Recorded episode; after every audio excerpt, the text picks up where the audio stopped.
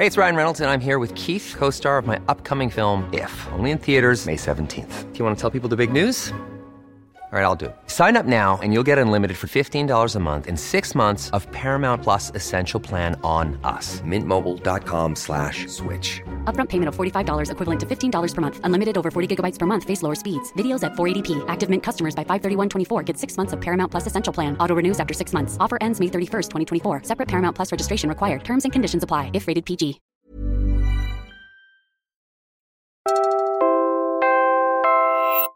You're listening to Puma Podcast. Hi! Just a quick heads up. This story is about death and human remains, so it does get a bit graphic. If you'd rather not hear that but still want to listen to an episode about Philippine history, check out our episode covering our national hero. It's called Jose Rizal Was Taller Than We Thought. Why Should We Care?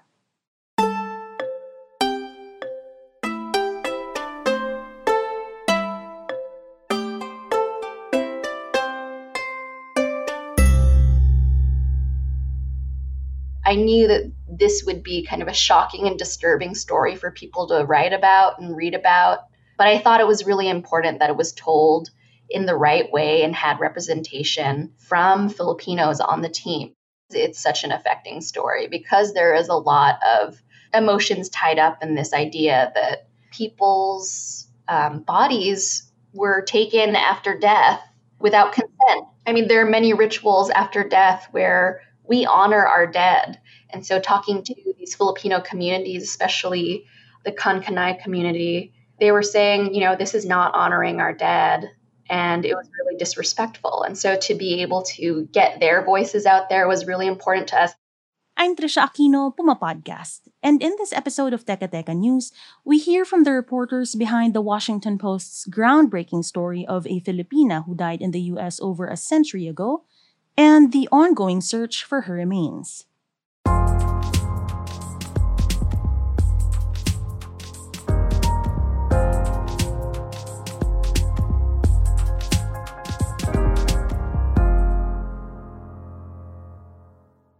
I'm Nicole Dungca, and I'm an investigative reporter at the Washington Post.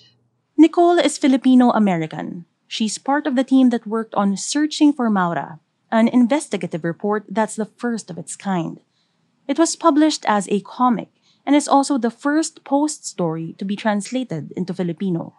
So the story of Maura basically starts in 1904 in Suyoc, in the Benguet province. And at that point, there were Americans who were going around the Philippines, recruiting Filipinos to go to the 1904 World's Fair, where they would be put on display in villages so that Americans could come and look at them. They were often referred to as savages in the newspapers. But basically in 1904, they were recruiting these Filipinos, and a woman named Maura was one of them. Maura was Kankanaey, an indigenous group from the Cordilleras. She was one of some 1,200 Filipinos who were brought to the U.S. for the 1904 World's Fair in St. Louis, Missouri. The fair was held to mark America's expansion and innovation. But to be clear, Filipinos weren't attending the World's Fair. They were displayed as quote-unquote living exhibits. They left Manila. They came in through Tacoma, Washington, and took a long train ride to St. Louis. And during that trip, a couple of the Filipinos died, and some of them got sick. And once Maura got to St. Louis, she died before the fair even began. Maura was about 18 when she left Manila in February 1904. She died of pneumonia in April. She was in a hospital and she died, and the newspapers wrote about it. And what we found were records that suggest that her brain was taken by a man named Aleš Hrdlička. And at the time, he was one of the most popular anthropologists in the world because he was the curator of the Division of Physical Anthropology at the Smithsonian, which is a really renowned institution. And so he had been building a collection of human remains including human brains, particularly from indigenous people, Black people, and other people of color. And so when he saw that the 1904 World's Fair was happening, he knew that that would be an opportunity for him to get brains from some of these Filipinos. Maura's story is part of a larger Washington Post investigative series that uncovers the racial brain collection of the Smithsonian, which calls itself the world's largest museum, education, and research complex. So the records we saw suggest that he actually went there and performed an autopsy and took the brain of a Suyoc Igorot, that's how he labeled it, and so that was likely Maura, who was this woman who was basically also put on display in death, because we found that her body was placed in a casket for people to come see months after her death. So there were people who were coming to see her and two other Filipinos who had died. Even after she had died, she was still, being put on display, basically. The person behind the collection, Aleš Hrdlička, was a white supremacist. His theories on anatomical differences between races have long been disproven. A lot of people at the Smithsonian that are currently in the anthropology department, they obviously don't support what Aleš Hrdlička did. But what we found is that, in a lot of ways, these remains were more out of sight, out of mind. And the reason that we were interested in Maura's story is because we got to know this woman named Janna Añonuevo Langolds in St. Louis, and she was marking the graves of various Filipinos who had died at the St. Louis World's Fair and had been buried in St. Louis. And in the process of this, she found records that suggested Maura's brain was sent to the Smithsonian.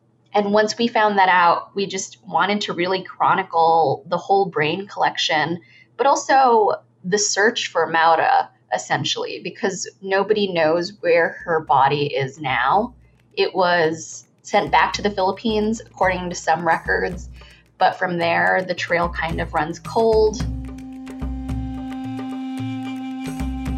For some, this is a story about a history of colonization long forgotten, buried under Philippine-American ties that seem closer than ever. But there are communities that have waited over a century for closure. As part of this investigation, Nicole traveled to Suyoc, a town in Benguet, to speak to those who still remember Maura.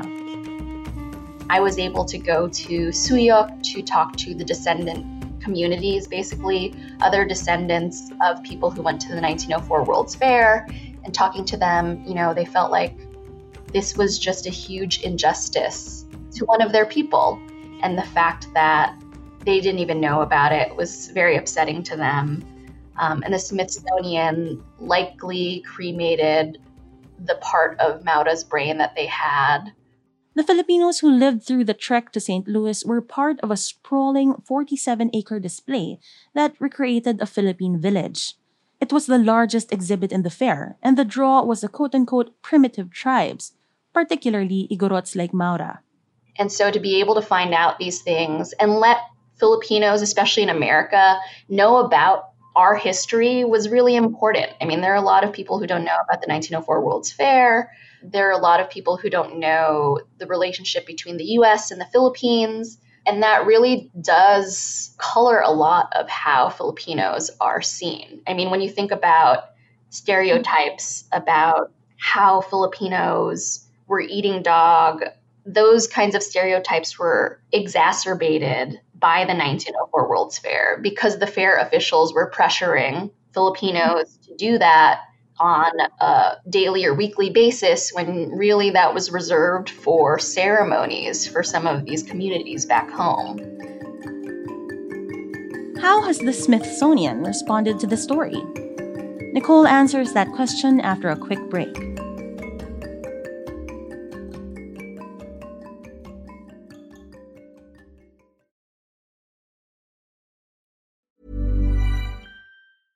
Jewelry isn't a gift you give just once. It's a way to remind your loved one of a beautiful moment every time they see it. Blue Nile can help you find the gift that says how you feel and says it beautifully, with expert guidance and a wide assortment of jewelry of the highest quality at the best price. Go to BlueNile.com and experience the convenience of shopping Blue Nile, the original online jeweler since 1999. That's BlueNile.com to find the perfect jewelry gift for any occasion. BlueNile.com. Planning for your next trip? Elevate your travel style with Quince. Quince has all the jet-setting essentials you'll want for your next getaway, like European linen, premium luggage options, buttery soft Italian leather bags, and so much more. And it's all priced at 50 to 80% less than similar brands. Plus, Quince only works with factories that use safe and ethical manufacturing practices. Pack your bags with high-quality essentials you'll be wearing for vacations to come with Quince. Go to quince.com/trip for free shipping and 365-day returns.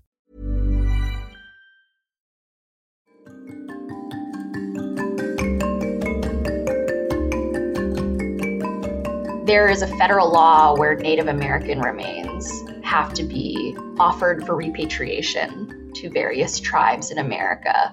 But that law doesn't exist or cover other communities.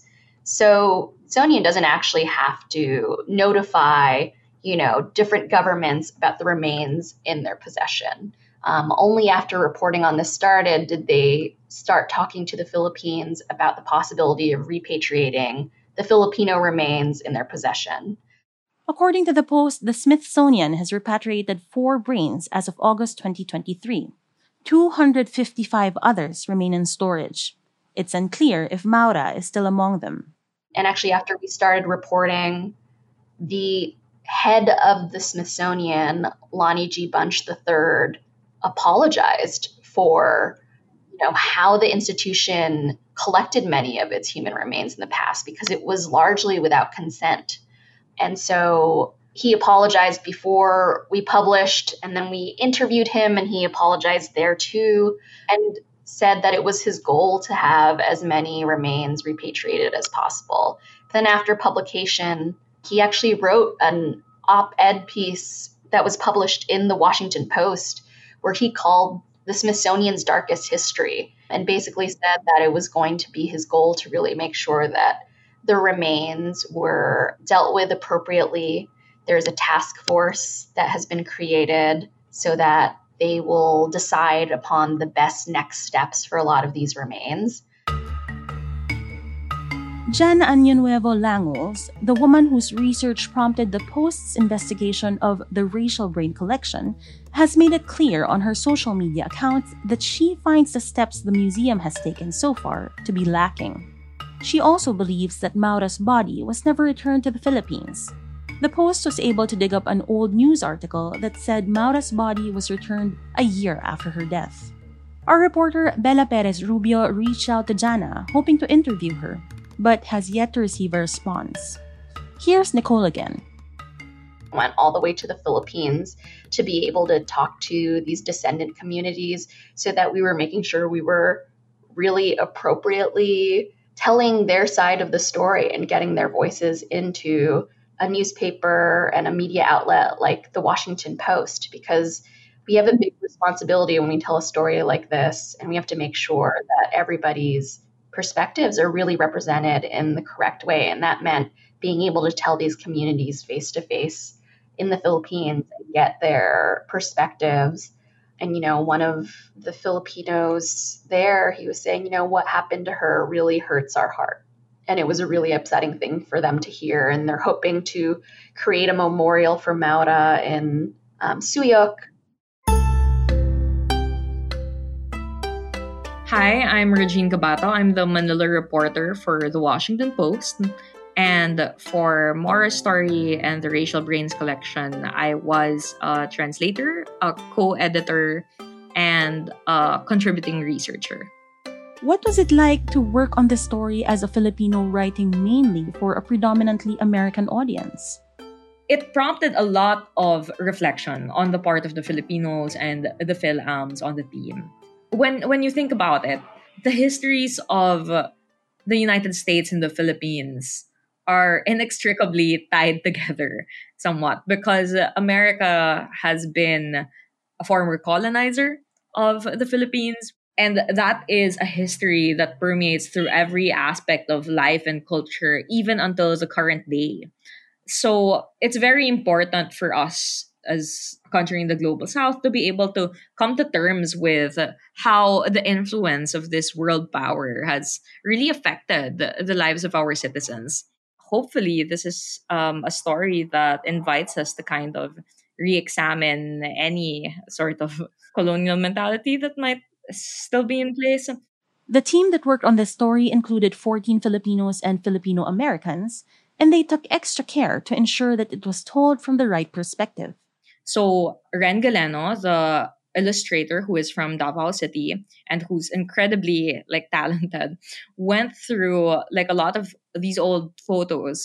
And these photos at the time were usually taken by, or we can assume were taken by, Americans who were attending the fair, who were documenting the fair. And some of these photos, one could say, were really, in a way, I guess, seen through the lens of what one would call the white gaze. But what Ren did was to subvert that. In a lot of other scenes, she reframed historical photos to take a look at what Filipinos were looking at, which was the Americans gawking or looking at them. And I thought that was a very smart way to go about the storytelling. I hope readers of Maura's story would be able to look at, I guess, the depth of what happened at the time. Even though these practices were somewhat quote-unquote acceptable in the past, they were never really acceptable to the communities or to the ethnicities and the nations that these people were pulled from to go to the fair. But in particular, I hope that it invites Filipinos to hold people who are in power not on a pedestal, but to hold them accountable. And I also hope that in a cultural sense, that it invites us to really be aware of cultural and heritage issues like this, the ethics of museums, the kind of foregrounding of communities and stories that need to be told.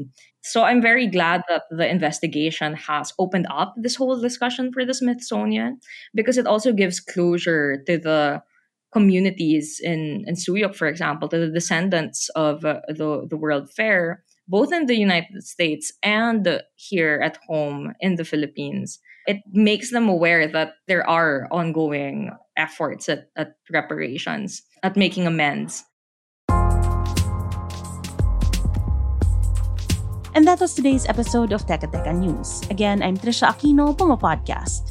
This episode was researched and written by Bella Perez Rubio. It was edited by Freddie Blanco. Our executive producer is Jill Caro, and our senior news editor is Veronica Uy. Follow Teka Teka News on your favorite podcast app or listen to us for free on YouTube. Maraming salamat po.